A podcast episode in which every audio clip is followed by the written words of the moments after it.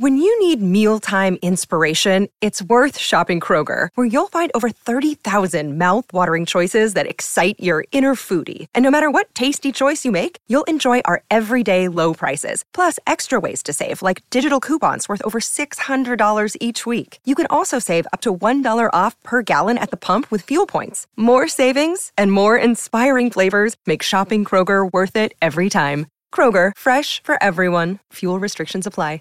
Our family has grown. Welcome to the world, Hannah baby.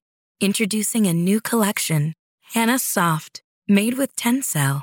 It's so breathable, with stretchy comfort for all of baby's first moments. And it's cool and gentle on their skin all year round. Entrusted Hannah quality for your most precious gift. Hannah Soft, made to last. Shop now at hannahanderson.com.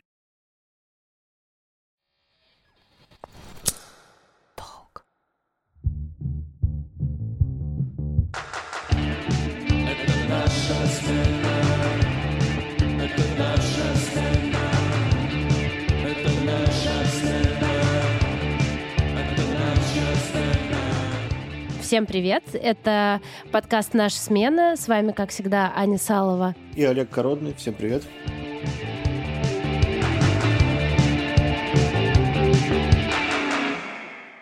Наш сегодняшний выпуск посвящен иммиграции, теме переезда с детьми. А, в нашем случае переезд был до появления детей, но от этого он не менее как будто бы болезненный. Для того, чтобы узнать, как справляться с этим опытом, мы позвали психолога Юлю Морозову, которая специализируется на иммигрантах. Юля, привет!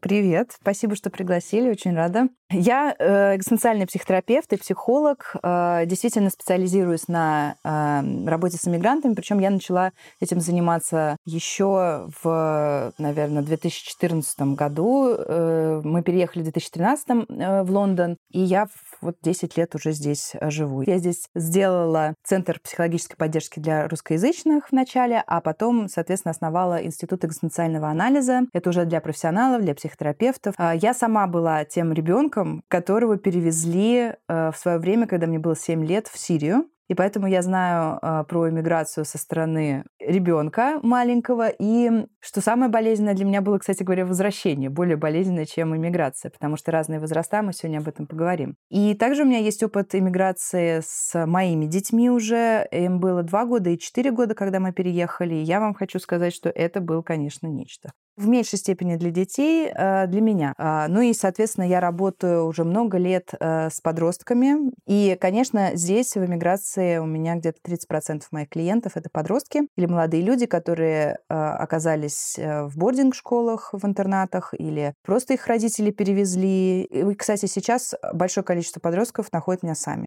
Вау. А получается, что это инициатива подростков, да, обратиться к специалисту? Да. Блин, круто, какие осознанные подростки. Это очень осознанные подростки. Они действительно семимильными шагами идут. Честно вам могу признаться, с подростками работать очень легко по сравнению со взрослыми. Если когда они понимают, как мир работает, и что не нужно от него ожидать э, стабильности, э, и ничего страшного в этом нет, что он такой нестабильный, наоборот, там могут быть интересные сюрпризы от него. И в целом они себя начинают лучше понимать. Конечно, совершенно просто другая жизнь начинается у детей. А интересно, а как вообще, вот ты, наверное, спрашивала, как подростки приходят к мысли, что нужно обратиться к специалисту? ТикТок. Да? Конечно, ТикТок сейчас очень пропагандирует тему э, похода к психологу. Это очень модно. Это сейчас очень популярно среди детей, потому что они понимают, что им нужна помощь, они ее ищут с разными путями. И они очень сейчас образованы, в том числе благодаря соцсетям. Я смотрю на своих детей, просто ну, очень многому учусь у них.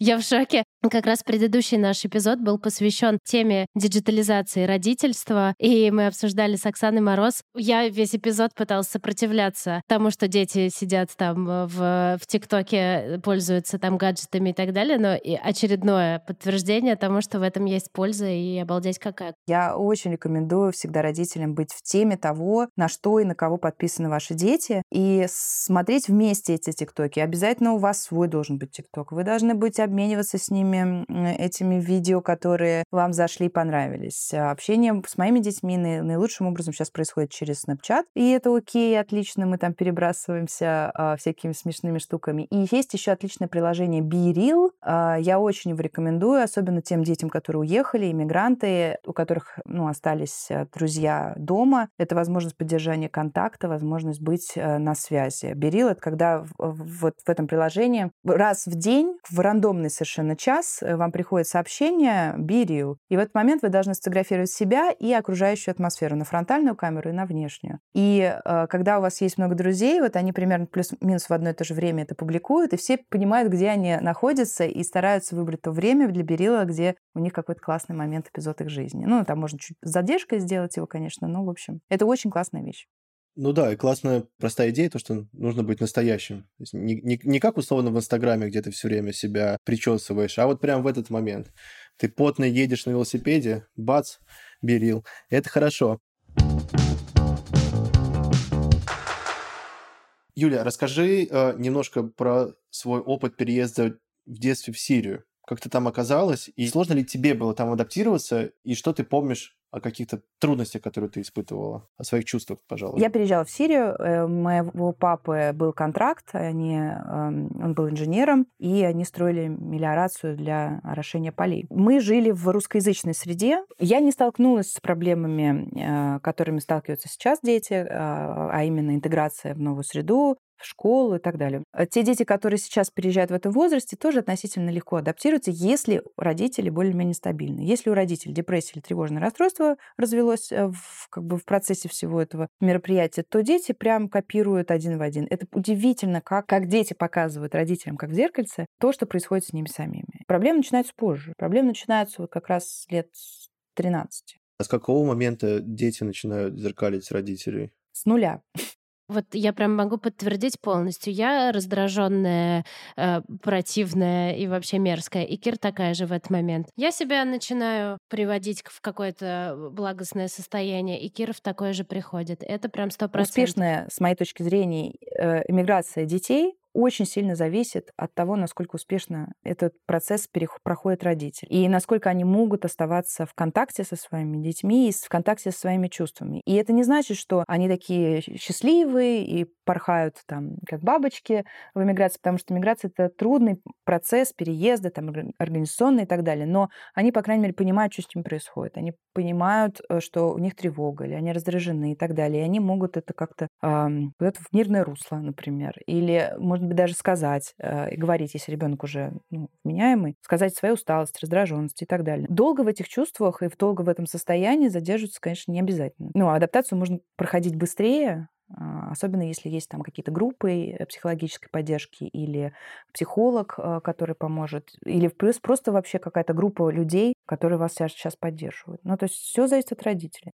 Здесь вопрос. Ты говоришь про адаптацию, и я видела, что у тебя в Инстаграме твоя как бы фишка в том, что ты помогаешь вот этот период адаптации пройти гораздо быстрее. Для контекста нашим слушателям, те, кто, допустим, не переживал опыт иммиграции, сначала это полная растерянность, документы, все новое, язык непонятный, ничего не понятно, э, трудно. Тут еще, когда ребенок рядом, это умножается все кратно, становится сложнее. Потом, когда вроде бы с этим разобрались, начинаются э, тяготы про то, что да я здесь чужой, у меня никогда не будет там друзей и так далее. Возможно, еще какие-то есть этапы. Ты вот э, наверняка можешь про это рассказать. Вопрос мой, как справиться, когда у тебя есть вот эти все сложности мира вокруг, и ребенок, э, который полностью от тебя зависит. Как, как вообще выдержать да, ты это? знаешь, э, ну, мы, конечно, начинаем э, с налаживания своего состояния. И ну, вот сейчас я набираю пятую группу. Я тебе хочу сказать, гораздо быстрее происходит, э, даже чем, чем три месяца. Вот такое вот, знаешь, из суеты вот этой вот человек просто вот успокаивается. Потому что, во-первых, он в группе нормализует свое состояние. Он говорит, а, ну ладно, то есть не я сошел с ума. Хорошо. Во-вторых, эм, я, я работаю в русле экзистенциального анализа, а там у нас все очень четко. Базовая часть, первая, это я могу быть в этом мире.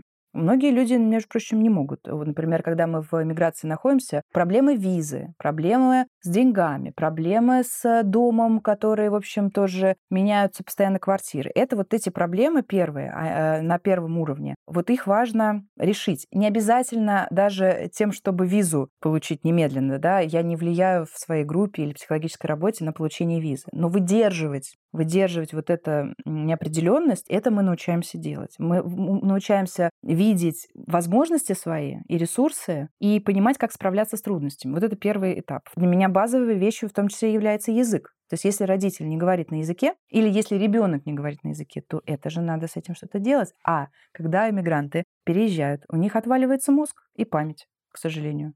А если они переезжают с детьми, еще и с маленькими, там вдвойне он отваливается. То есть мы не можем просто запоминать. А слова, они у нас не складываются никуда. И на стрессе это очень сложно сделать. Но у детей, например, есть такая способность все-таки более гибкие они, они более адаптивные. И я всегда рекомендую детям нанимать какого-нибудь, э, не знаю, мальчика или девочку, подростка 16-17-летнего, который бы болтал с ними на языке, Э, искать носители языка, с которыми они бы играли в Дискорде, да, там, и так далее. То есть вот максимально э, вот эту первую часть, вот эту основу, опору сформировать. Вторая часть — это нравится. Уже когда все нормально, более-менее налажено, да, мы уже даже открываем свои глаза и думаем, хм, нравится ли мне эта жизнь, нравится ли мне этот город. Бывает так, что люди э, попали не в ту страну, в которую они хотели попасть. Ну вот сейчас э, у меня есть клиенты, которые взяли билеты просто в ту страну, в которую вылетали самолеты. И это оказался Дубай. Они вообще не собирались в Дубай эмигрировать. И застряли там на год.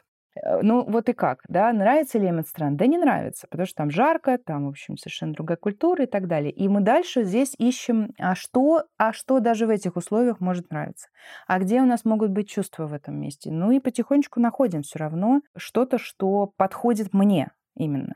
И перестает вот это быть постоянное упрямство и сопротивление. Фу, какие здесь все люди так интересно наблюдать, знаете, что за детьми, что за родителями, а как у них меняется взгляд на то место, в котором они живут. Потому что обычно люди думают, я переехал не в ту страну. Но это обычно не так. Скорее всего, я в таком состоянии, что я не могу увидеть эту страну. Я не могу с ней вступить в отношения, у меня нет с ней контакта. Я настолько раздражен, взволнован, а, и мне плохо, что я не могу увидеть ее. А на третьем этапе мы э, выстраиваем вообще собственную идентичность. Имели я право быть самим собой. А у иммигранта это самый большой затык. Опять же, тот же самый язык, а, тот же самый стыд за то, что я говорю на языке не так хорошо. И вот это вот внутреннее ощущение собственной ценности, оно здесь нарушается очень сильно. И вот мы его восстанавливаем. И последнее, четвертое условие э, по Альфреду, и это как раз условие франкловское, иметь смысл. Смысл для родителей понять, а для а детей нет. Подростка подростков остается вся жизнь там, все друзья, ну все. И это как раз была я, когда в 14 лет мы переехали в Москву, я думала, я просто чокнусь. Что мне Москва вообще не зашла. Верните меня домой. Ну то есть это очень тяжелое переживание для подростка, когда он там создал весь свой мир, он его долго выстраивал, он его там по кирпичикам складывал. И его берут, как мне сказал один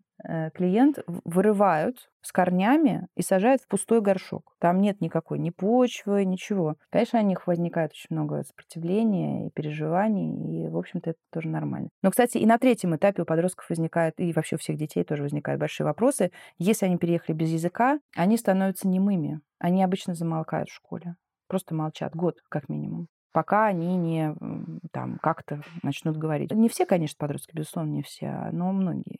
Ну, то есть вот за эти четыре этапа мы последовательно их проходим, выстраиваем по кирпичику, и человек, в общем, выходит с ощущением, что, о, да ладно, здесь неплохо. И мне неплохо в целом. Это не значит, что проблемы пропадают. Проблемы остаются. Мы понимаем, как с ними справляться. Ну, то есть это э, как бы жизнь перестает быть катастрофой. Ну, прям чек-лист, по сути, есть, как, как сделать так, чтобы все было э, комфортно. Со взрослым понятно, с ребенком как донести до ребенка смысл, особенно когда он еще маленький и не понимает. Смотри, мы доносим все-таки смысл или э, мы можем свой донести смысл. Мы не можем ему всучить его смысл. Он должен его сам найти для себя. Но мы можем вначале рассказать причины, по которым мы переезжаем. Честно с ним поговорить. И, а, и на каждом возрастном этапе мы говорим с ним, естественно, ну, по-разному об этом. И когда мы переезжали тогда, вот им было 2 и 4 года, мы сказали, что мы хотим, чтобы вы учились в школе, в которой вас не будут дразнить. А смыслы для постарше всегда нужно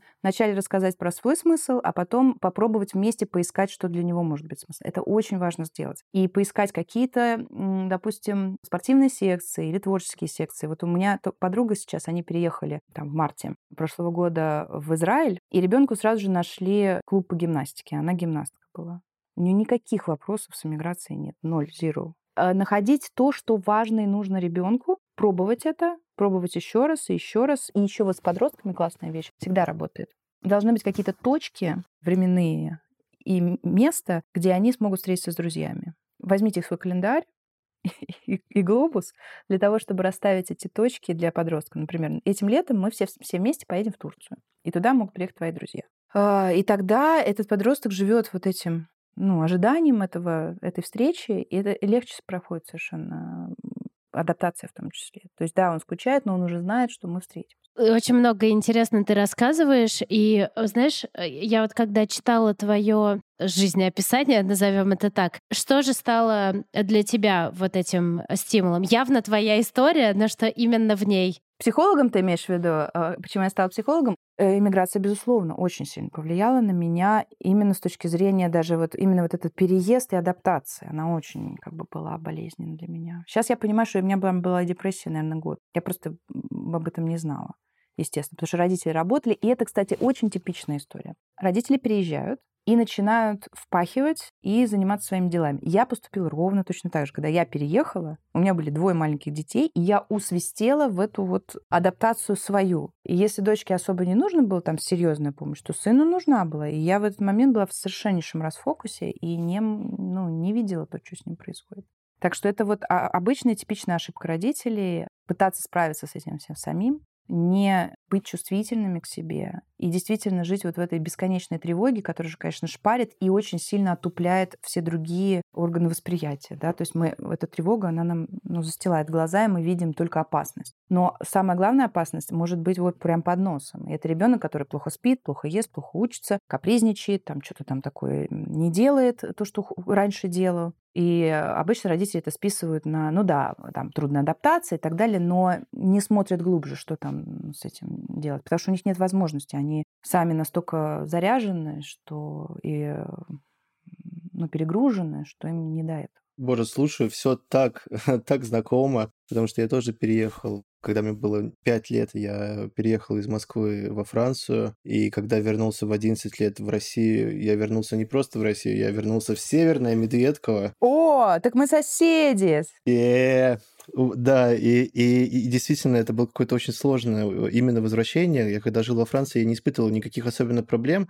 Во-первых, потому что все-таки западный мир для российского э, человека, наверное, какой-то более нежный, более спокойный. Я действительно не знал никакого мата, ничего такого. Я, я хорошо учился в школе, у меня не было ни одной там тройки или четверки. И я приехал в Россию, естественно, сразу стал хулиганом, сразу же получил двойку в четверти. Очень не хотел возвращаться, очень не понимал, как я, как я буду там жить. А, но в итоге, да, конечно, переезд — это огромное количество каких-то проблем, но кажется, что для развития какого-то всестороннего, это довольно интересный опыт. Пускай он и может быть очень часто травмирующим, но э, ты учишься адаптироваться совершенно к разным, э, к разным правилам. И даже возвращение в Москву сейчас ретроспективно, мне кажется, довольно полезным. Я научился просто ну, таким вещам, которыми, там, условно, если бы я вернулся не в там, 11-12 лет, а вернулся бы в 20 лет, я бы вернулся просто каким-то изнеженным э, западным мажорчиком. А так я все знаю, да, знаю, как, э, как, как может быть плохо, опасно и так далее, и так далее. Но э, вот слушая тебя, я немного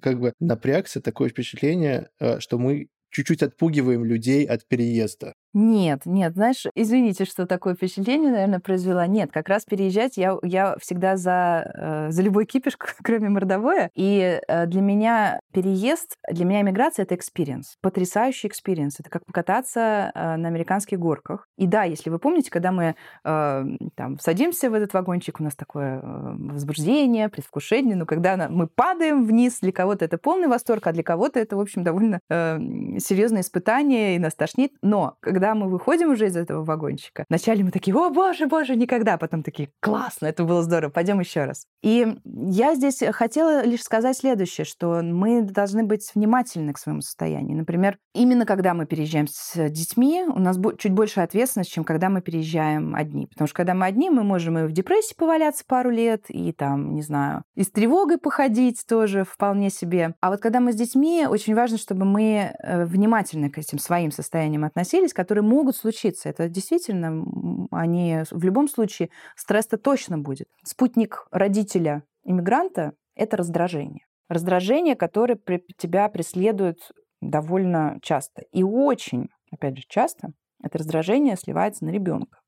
Э, спутник ребенка иммигранта тоже раздражение, напряжение. И оно тоже сливается на кого? На родителей. Более того, я знаю, что дети, когда они, например, ходят э, в школу, они могут вести себя очень хорошо, потому что им страшно там вести себя плохо. Но они приходят домой и сносят все к черту. Особенно если они там а, сиблинги, они начинают очень сильно активно себя э, как-то деструктивно вести, мы должны понимать, что с нами происходит. И это самое главное. Я вот про то, чтобы относиться к себе всерьез.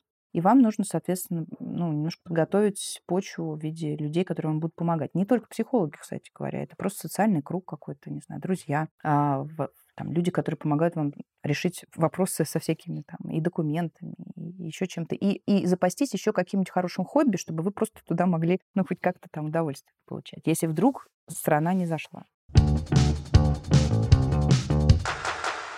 Хотела перейти, скажем так, к следующей теме. Чем важный это переезд, когда времени на подготовку вообще нет, когда вы собрали вещи экстренно и сбежали. Здесь у нас возникает пространство для общения с ребенком э, на страшные темы, на тему войны, это могут быть какие-то еще катастрофы, которые произошли. И, в общем, здесь вопрос к тебе, как с детьми разговаривать. Я могу поделиться своим опытом, который меня на много дней привел в такое немножко состояние. Я долго потом думала про эту ситуацию. В Берлин переехало очень много людей из Украины, которые бежали от войны. И э, я занималась волонтер, волонтерской деятельностью некоторое время, и мы проводили такие как бы welcome обеды, ужины для семей с детьми у, у каждого из нас была разная задача. Кто-то рассказывал, как здесь там с документами быть, как, как устроиться и так далее, а я э, занималась э, общением с детьми. И, естественно, они делились своими впечатлениями, и шокировала меня э, следующая. Девочка лет семи рассказывает про то, как они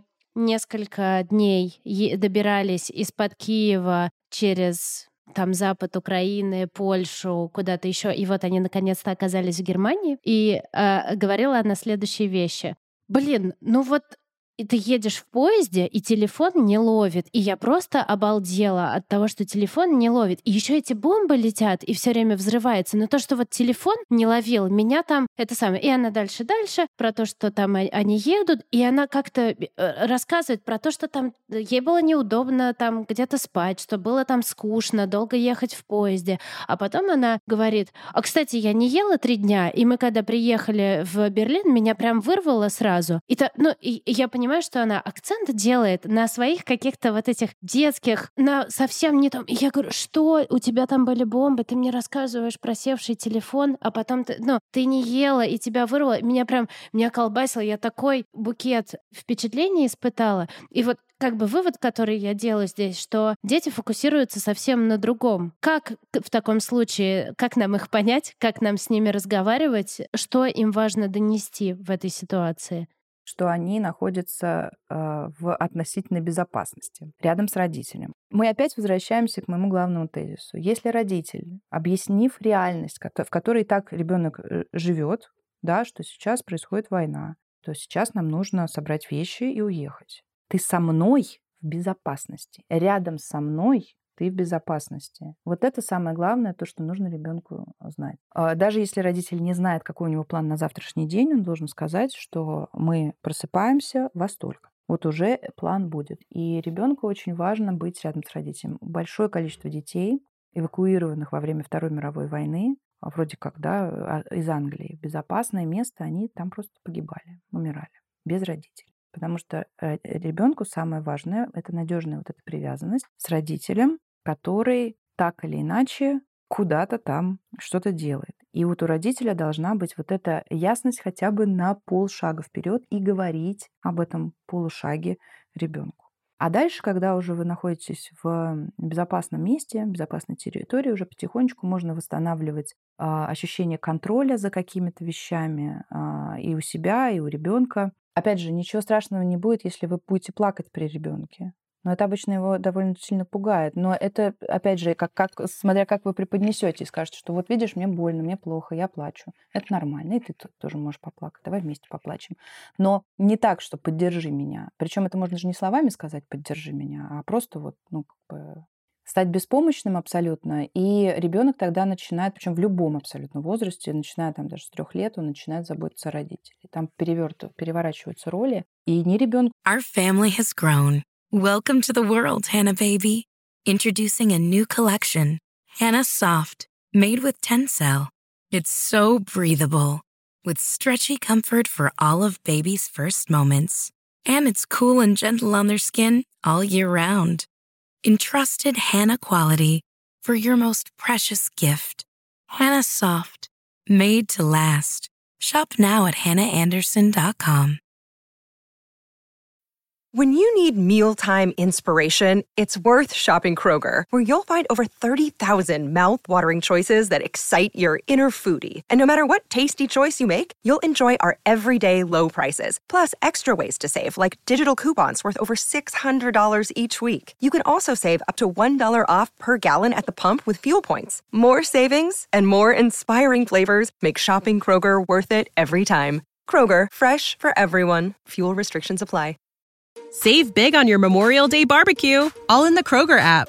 Get half gallons of delicious Kroger milk for 129 each, then get flavorful Tyson natural boneless chicken breasts for 249 a pound, all with your card and a digital coupon. Shop these deals at your local Kroger today or tap the screen now to download the Kroger app to save big today. Kroger, fresh for everyone. Prices and product availability subject to change. Restrictions apply. See site for details. Это нехорошо, не родитель. Да, я слышала такое даже вот не в этом контексте, а когда мама начинает чрезмерно делиться какими-то интимными там своими подробностями или чем-то таким. Знаешь, вопрос здесь как раз как распознать. Да, я рассказала про девочку, которая вроде бы там сетовала на проблемы с телефоном, а у нее там столько всего было. Я еще, она там не только ела, но и там с туалетом у нее какие-то были проблемы. Кстати, вот туалет, я так понимаю, это достаточно распространенный э, маркер того, что что-то не в порядке. Можешь, пожалуйста, рассказать еще про то, на что стоит обращать внимание у детей, на какие маленькие изменения, незначительные, но важные на дистанции? Самый главный маркер это сон. Дети начинают видеть плохие сны, просыпаться много раз за ночь, не могут заснуть, потому что там какие-нибудь монстры или еще кто-то. Сон нарушается в первую очередь. Еда, конечно, тоже, да, то есть ребенок либо начинает очень много есть, либо очень мало есть. А, если все-таки он пошел в школу, а, то, конечно, та успеваемость, насколько он может концентрироваться, кстати, здесь вопрос, поскольку ничего не понятно, да, и э, горизонт планирования э, отсутствует. Здесь вопрос, вот, допустим, кто-то переехал в Эстонию, это даже из наших собеседников. Эстонский язык — это не самый стратегически важный как будто бы язык в жизни. Непонятно, на сколько лет ты здесь, при этом у тебя есть возможность комфортно там в русской диаспоре тусоваться. Мы когда говорим про адаптацию, а, мы что здесь имеем в виду? Просто найти свою стайку, да, стаю, в которой мы чувствуем себя комфортно. То есть эм, не обязательно учить эстонский язык, Вообще дорогие слушатели. И, и эстонский язык не обязательно, арабский язык э, не обязательно учить. То есть это все зависит от вашего смысла, ради которого вы туда переезжали. Значит, если э, смысл вашего переезда какое-то время переждать, пережить, и это не последняя страна вашего пребывания, вы, в общем-то, собираетесь там путешествовать как-то или... Э, ну, понятно, что мы вообще ничего не знаем, что будет дальше, но это явно не то место, в котором вы хотели бы как-то закрепиться. Абсолютно не обязательно интегрироваться. Более того, я знаю многих людей, которые в Англию не интегрировались. Все зависит от целей и задач. Они могут быть далеки от того, чтобы стать, не знаю, там, говорить как нейтив или работать в корпорации, которая вот местная. всех они разные, и очень важно не шеймить друг друга, не стыдить за то, что «А, ты что, ты с русскими тусуешься, общаешься». Да ради бога, нравится. Есть ресурсы на то, только на это сейчас, значит, это и надо делать. Угу. То есть целеполагание, в общем, ключ. Э. Ценность, не целеполагание. А, да, цель и ценность, да. Но это разные немножко вещи. То есть ценность — это, ну, какие ценности у меня есть, какие я их реализую. Я что в России их реализовывал так, или в Украине, или в Беларуси. Что здесь? я буду все равно одни и те же ценности, э, за одними и теми же ценностями идти. То, как я к ним приду, ну, они могут быть разными путями, но так или иначе, там, не знаю, там, ценность собственного развития, образования, самореализации, я не знаю, может быть, там, какого-нибудь, каких-нибудь спортивных достижений и так далее. А как вообще говорить с своими детьми о войне? Я не знаю, мне кажется, такое существует только в мире российской пропаганды, но, тем не менее, умозрительно можно представить, что может быть такое, что э, ребенок из России сталкивается в школе или еще где-то, с тем, что очень часто говорят о, о его родной стране, правду, то, что она начала войну, и, в общем, как, как с этим э, жить, как э, ребенку объяснить, что он не должен себя стыдиться, это хороший вопрос, потому что он связан еще и с вопросом по поводу взрослых, которые тоже очень и стыдятся, и чувствуют вину, и потому что мы все все равно люди, которые так или иначе ассоциируют себя с да, принадлежность к культуре, к народу и так далее. Очень сложно да, вот, отсоединиться от этого, и, в общем-то, и не надо. Дело в том, что вина может быть вина за то, что я конкретно сделал или не сделал, что-то конкретное. С ребенком хорошо разобрать вот эти разные вещи, вина, чувство вины ошибка, уже сейчас на этом примере. Виной может быть, его за, ему задали задание, он не подготовился и принял решение списывать. Вот это и вина. То есть он принял решение, он мог на это повлиять, и он принял решение списать, ему поставили двойку. Чувство вины появляется, когда я могу себя проассоциировать э, с, э, с чем-то, но я за это не отвечаю, но смутно ощущаю вот эту тяжесть, что это почему-то э, что-то, что меня очень тяготит. И это как раз чувство вины, которое возникает ну, привычным образом. И здесь нужно действительно ребенку объяснить, что если к тебе кто-то подходит и говорит, что ты виноват в войне, или что вот вы русские все там такие сики, то, то очень четко вот так же объяснять по пальцам. Я не принимал решения начинать войну. Мои родители не принимали решение начинать войну. А теперь я хочу задать тебе вопрос. Скажи, пожалуйста, как ты думаешь, почему я сейчас нахожусь, ну там, не знаю, в Берлине или в Лондоне или в Эстонии? Задать вопрос тому человеку, который э, наезжает. Этот вопрос обычно обезоруживает. Но ребенка надо подготовить, конечно, порепетировать немножко, потому что э, если там ребенок начнет отвечать что-то там такое, на сказать, что мы, мы уехали из этой страны, по этой причине. То есть это не оправдание, это скорее может быть объяснением. И опять же объяснением другим детям, что я могу нести ответственность только за то, что я сделал. Я не могу нести ответственность за э, государственные решения. Я знаю, что я сложными словами говорю, наверное, но э, на, на разном уровне э, детей можно это объяснить. И обязательно в этой ситуации, обязательно нужно э, сказать ребенку, что если вдруг что-то такое начнется, обязательно говорить родителям. Опять же, в европейских странах, когда у нас это началось, когда только началась война, а, с моим сыном Платоном перестали разговаривать. Ну, дети не знают, как реагировать.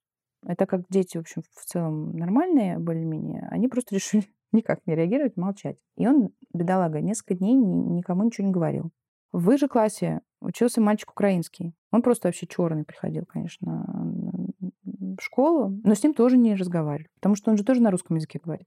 Ну, то есть дети не понимают этих вещей. Они понимают только то, что э, родители им говорят. И то, что они в ТикТоке, опять же, посмотрели или где-то еще новостях. И поэтому обязательно нужно сообщать в школу об этом. И школа в тот момент э, поговорила со всеми детьми, все объяснила, и, в общем, все нормально, как бы никаких проблем не было. Он мне недавно рассказал, что, ну, то есть иногда что-то такое бывает, но можно послать или отшутиться, и, в общем, не воспринимать на свой счет. Вот когда ребенок начнет понимать разницу между виной и ответственностью, и собственной ответственностью, собственной виной, и вот этим вот смутным чувством вины, ему станет гораздо легче. Осталось еще, чтобы такие же осознанные были э, дети вокруг, потому что, боюсь, не до всех удастся достучаться с такими аргументами логичными, но Вот смотри, тут задача же не только до- достукиваться до других. Вообще детям все равно к чему прикапываться, я вам хочу сказать. Они прикапываются к любым э, вещам, которые отличаются или, или кажутся им опасными, или непонятными и так далее. Ну, вы вспомните наш, наше детство, очкарик в жопе шарик, не знаю, там, рыжий и так далее и тому подобное. Ну, то есть э, дети постоянно дразнят. Это нормально, это проверка на границе, и проверка там статуса какого-то, еще что-то. И ребенку это тоже нужно объяснить. Нету задачи ребенка доказать свою правоту. Вот это вообще не надо ставить как задачу. Задача ответить на это, ответить максимально э, как-то подготовленно, корректно, и оставить эту тему. Вопрос про то, как объяснить маленьким детям, что такое война, и хочется быть перед ним честным и откровенным, но при этом не хочется его нагружать информацией, к которой он пока не готов. Или вообще э, сажать такую концепцию, да, там войны в голову. Я вот этого еще боюсь, что этого не было у ребенка никогда э, в его картине мира. И вот это появляется. Как этот разговор проводить? С теми, кто не стал непосредственно жертвой, а, но кто вот это видит рядом в экране. Ну, вообще, я, я бы говорила, как есть, но на возрастном уровне ребенка, потому что он же все равно это все видит и понимает. Ему лучше, чтобы были объяснены эти понятия и объяснена ситуация, которая есть, но на его уровне. Важный момент, чтобы мы задали вопрос, что ты про это знаешь, где ты это видел, и что, как ты к этому относишься сам. Потому что ребенку не важна конкретно ваша информация, такая четкая, подробная. Ему важно снять свою тревогу на эту тему. И, как мы говорили в предыдущих э, наших да, вопросах, э, то, о чем я говорила раньше, это все-таки создавать безопасность ребенку. И говорить, что да, война идет здесь. Война это когда два государства находятся в конфликте, или одно государство напало на другое, и так далее. Но неважно. То есть это объяснять ему, как это происходит. Посмотри, войны происходили вот тогда, можно к истории обратиться. Вот сейчас это происходит. Это трудно. Но ты сейчас в безопасности. Твои родственники в безопасности. Я обеспечиваю тебе безопасность и так далее и тому подобное. Ну, то есть вот это важный момент. Дети, в общем-то, они находятся, конечно, в своей реальности. Это правда. Вопрос о войне как будто бы ведет к вопросу о смерти. И я, я знаю, и там в детстве я помню свои страхи, что когда я осознала и поняла, что кто-то умрет, я только об этом и могла думать. Я просто так, у меня родители умрут, у меня дедушки с бабушкой умрут, э, собака моя умрет. В общем, только про это. Здесь такая же схема, что да, мы все конечные, но сейчас нам ничего не угрожает. Нет, не совсем. Когда э, это первый раз обычно э, сталкиваемся со смертью лет в 6, 5-6 лет, это просто поражает наше воображение. Действительно, дети после этого начинают очень плохо спать на какой-то период и так далее. Э, Смерть, в отличие от войны, она приходит ко всем. Абсолютно ко всем. И это условие игры, в которую мы попали. Ребенку это, если он играет в какие-нибудь компьютерные игры, очень легко объяснить. Ну, существуют определенные условия. Вот э, только если у тебя есть такой-то скин, вот ты так можешь действовать. А если не можешь, поняли, да, что я, я прокачана Да. во всех этих играх. Ну, просто потому что детям гораздо легче объяснять э, это все на примерах, которые для них близки, а не на каких-то абстрактных. Это определенные условия игры. Вот мы сейчас живем. И важно знать о том, что мы смертны. Очень важно. Это хорошая информация. Сейчас у тебя на самом деле появилась дополнительная опция, которой раньше не было. А опция называется «жить свою жизнь». То есть она у тебя одна. У тебя не, не вот жизни, как в компьютерной игре, а одна. И задача этой жизни — кайфануть от этой жизни и получить удовольствие, и самореализоваться. Ну, или там что там вам, у вас по ценностям, вы проговариваете это с ребенком. И зная о том, что эта жизнь одна, ты можешь прожить эту жизнь более качественно. Потому что люди, которые не помнят и не знают о смерти, они думают, что у них будет второй шанс, там, репетицию они какую-то делают перед жизнью. А сейчас ты живешь эту жизнь. И да, сейчас э, у тебя есть это знание, через какое-то время ты привыкнешь к этой мысли и э, начнешь жить вот э, тем, что ты живешь сейчас, живешь эту жизнь качественно, совершаешь поступки, которые тебе соответствуют, выстраиваешь отношения так, чтобы они были уважительны и так далее. В общем, в, в вот эту дудочку можно вложить много хороших ценностей. И, конечно, закончить, ты все правильно говоришь, Ань, тем, что сейчас мы умирать не собираемся. Ни мы, ни ты, никто из твоих близких. Мы сейчас тоже в безопасности.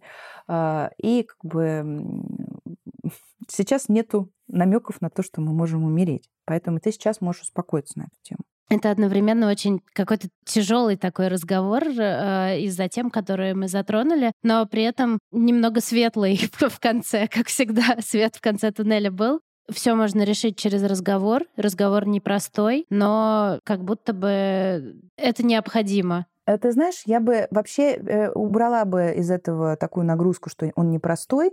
Он непростой для родителя но его можно построить очень хорошо и глубоко с ребенком. И э, речь идет, конечно, про отношения. И вначале идут эти отношения всегда с самим собой, они налаживаются. И потом они хорошо уже идут и с ребенком. И я считаю, что да, в нашей жизни может происходить очень много всего разного, но то, что мы делаем с этим, как сказал Франкл, это и есть искусство жить. И научив ребенка этому тоже, ну блин, у вас будет прекрасный ребенок, у вас отличные будут отношения, ну, можно кайфовать вместе. Как всегда, есть о чем подумать. Очевидно, что нужно в первую очередь заниматься собой э, для того, чтобы правильно потом заниматься ребенком. Так что, видимо, если, если вы чувствуете, что у вас какие-то есть проблемы, они, скорее всего, передадутся детям. И, видимо, нужно сначала осознать, что эти проблемы есть, а потом пойти их решать. План такой, и мне кажется, что в этом э, не должно быть какой-то, знаете, обреченности, что вот я виноват в, в проблемах моих детей. Нет, не виноват. Э, смотрите, когда мы погружаемся в это чувство вины, э, оно совершенно неконструктивно. Если ты виноват, иди исправляй. Ну, то есть, если действительно виноват, задача человека, который виноват, пойти, как в нашем примере, да, со, со шпорами и пересдать экзамен. Когда речь идет об ошибке, когда вот я не знал, случайно и так далее, ну, в общем, тоже здесь как бы можно эту ошибку исправить. И в данном случае, опять же, это моя ответственность как родителя, когда мы все становимся родителями, мы неизбежно понимаем, что опа, я попал.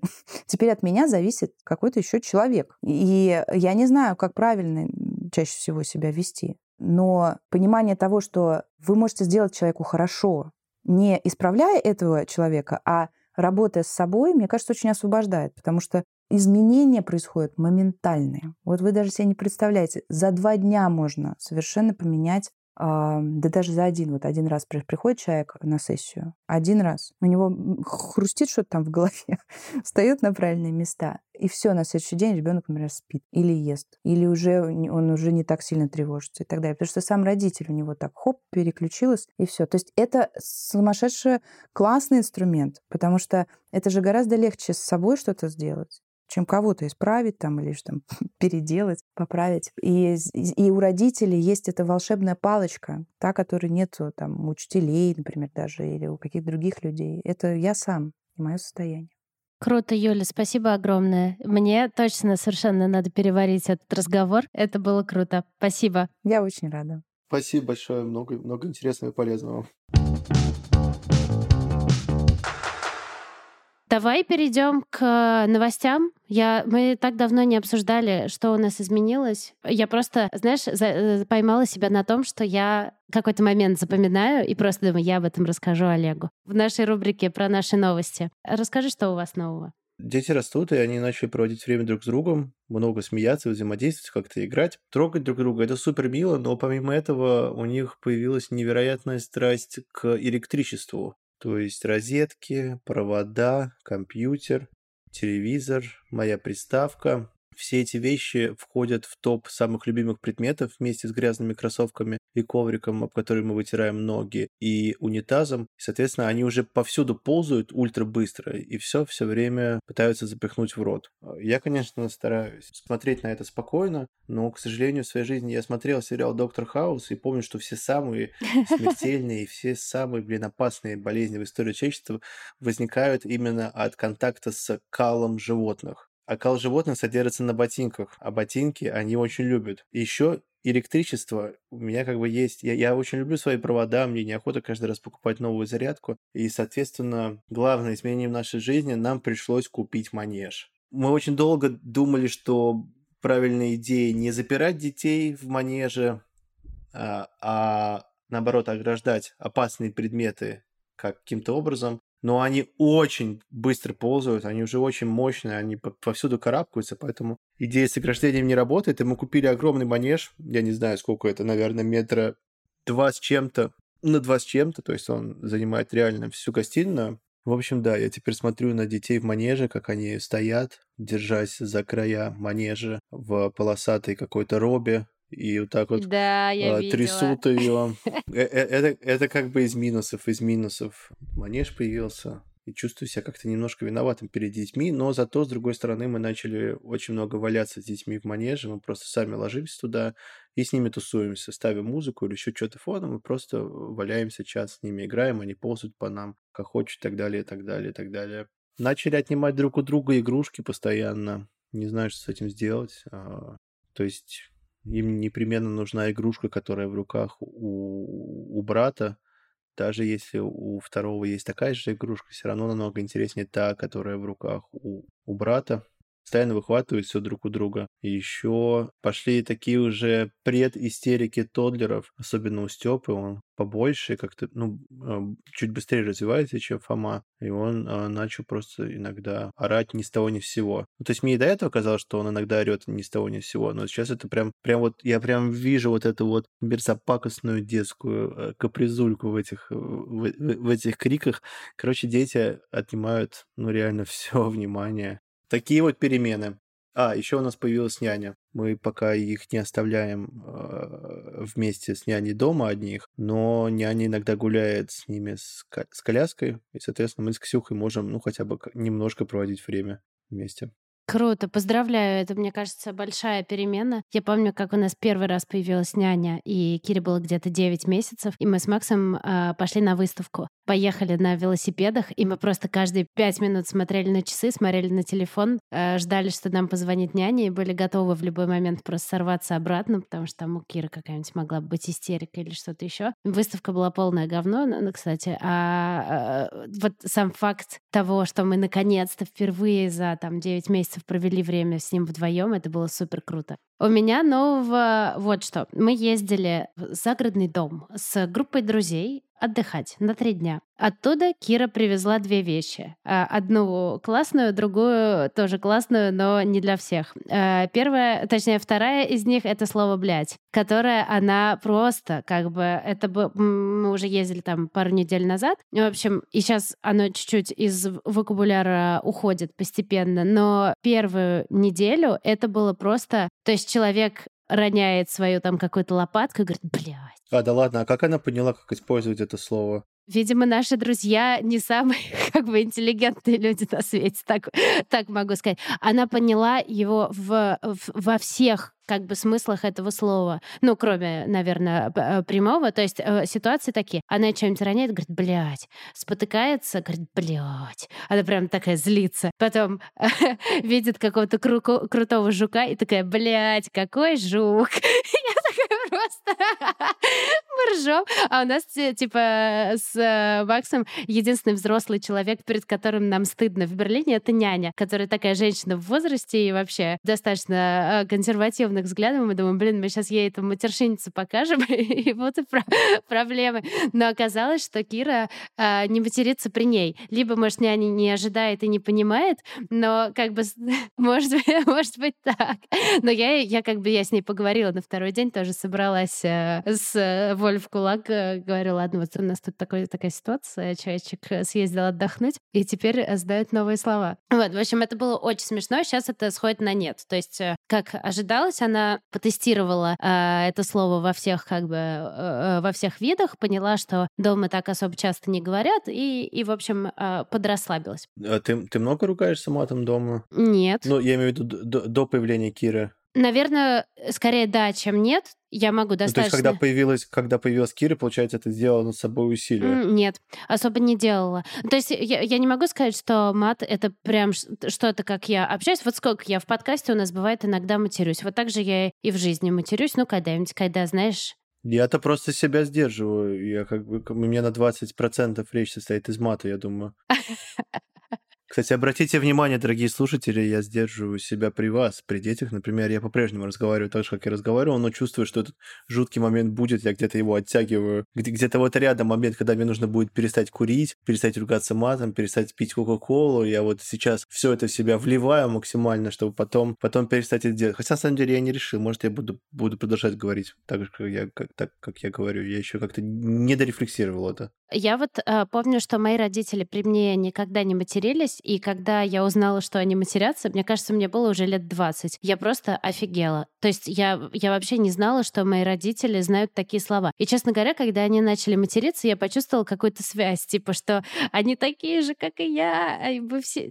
А вот зачем? Зачем мне материться? Ну, как бы не понимаю. Типа, ребенок пойдет в школу, и там будет материться, и поэтому ему поставят двойку в дневнике. Какая может быть мотивация, если ты сам используешь нецензурные слова? Ну, как бы в чем проблема? Ну, да, но есть э, такое... Мы вот, например, э, в толке какие-то шоу публикуем, где есть мат, и сталкиваемся с комментариями подписчиков, что им неприятно слушать э, с матом. То есть некоторые люди так не разговаривают, и э, для них это проявление грубости и какой-то, знаешь, ну, в общем, язык, который для них неприемлем. Такое, ну, в общем, уважаю такое мнение тоже, но сама э, нет-нет, да, и что-нибудь матернусь э, в моменты особых эмоций, как положительных, так и как, блядь, какой жук, так и, блядь, чем-нибудь упало. В общем, в моей жизни присутствует. Вторая штука, которая мне очень по-новому я посмотрела на Киру, я увидела, что она подросла и что ей стали интересны, интересны другие дети. А, на вечеринке этой нашей была девочка 6 лет, и они супер круто играли все время. Они что-то придумывали. Кира прям за ней ходила хвостиком, брала ее за ручку, они вместе рисовали, наклеивали, там что только угодно не делали. И я прям увидела, что ребенок социальный, что, что ну, наконец-то она в этом возрасте. И, и я как-то, ну, порадовалась. Это было прям мило.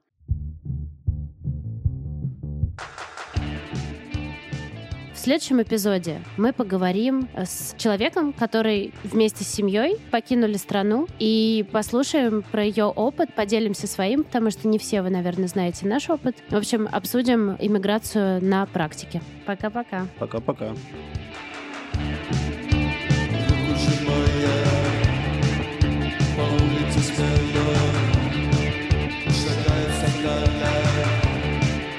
наша смена.